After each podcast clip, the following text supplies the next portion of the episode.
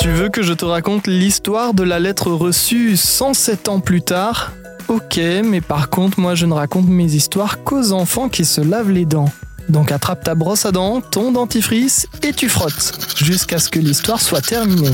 3, 2, 1, 0, 0. As-tu déjà écrit une lettre? J'espère que oui. Tu sais, prendre un joli papier à lettres, euh, ta plus belle écriture et faire euh, rouler le stylo sur le grain. Écrire quoi Tout simplement. Des traditions qui se perdent un peu, je te l'accorde. Et pourtant, tu as déjà dû recevoir ou envoyer des cartes postales. Tu y décris tes vacances, ce que tu fais, ça fait toujours très plaisir d'en recevoir. Eh bien, l'histoire d'aujourd'hui est un peu particulière.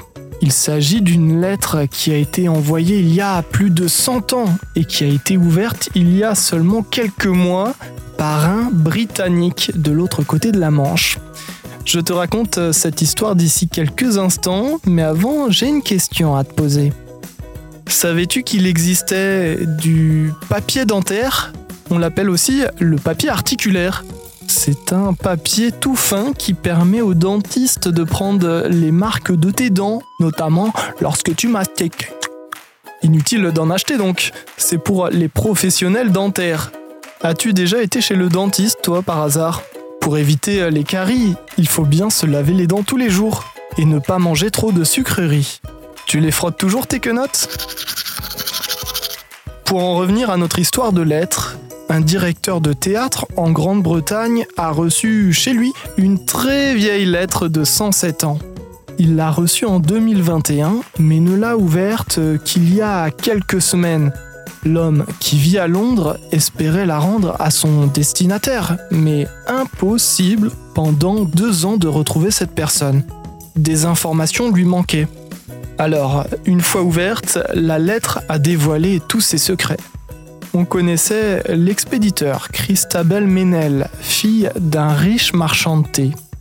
Elle écrivait à son amie Cathy Marsh, la femme d'un marchand de timbres, ça ne s'invente pas. Tout ça depuis Bath, une ville anglaise d'où elle a envoyé le courrier. Sauf que celui-ci, tu t'en doutes, n'est jamais arrivé à destination. Dans la lettre, elle s'excuse de son comportement lors d'une réunion dans un cercle local, un club de parole en quelque sorte, où l'on rencontrait du beau monde, des notables, des commerçants ou encore des personnes influentes.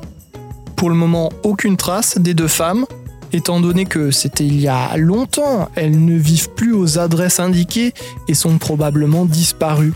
Reste à savoir pourquoi la lettre est réapparue de ce côté, la Royal Mail, la poste britannique, ne donne pas de réponse. Elle précise juste qu'il s'agit d'un événement très rare. Tu crois que ça pourrait t'arriver à toi? Bon, en attendant, montre-moi un peu tes dents. Fais A, fais I. Hmm, c'est pas mal ça, bien blanche comme il faut. Tant pis pour vous les caries. Allez, maintenant au lit. Je pas aller me coucher. Retrouvez les épisodes des Dents et Dodo sur le site et l'application BFM TV et sur toutes les plateformes de streaming. Si cet épisode vous a plu, n'hésitez pas à lui donner une note, à vous abonner à la playlist et surtout à en parler autour de vous. C'est un podcast BFM TV.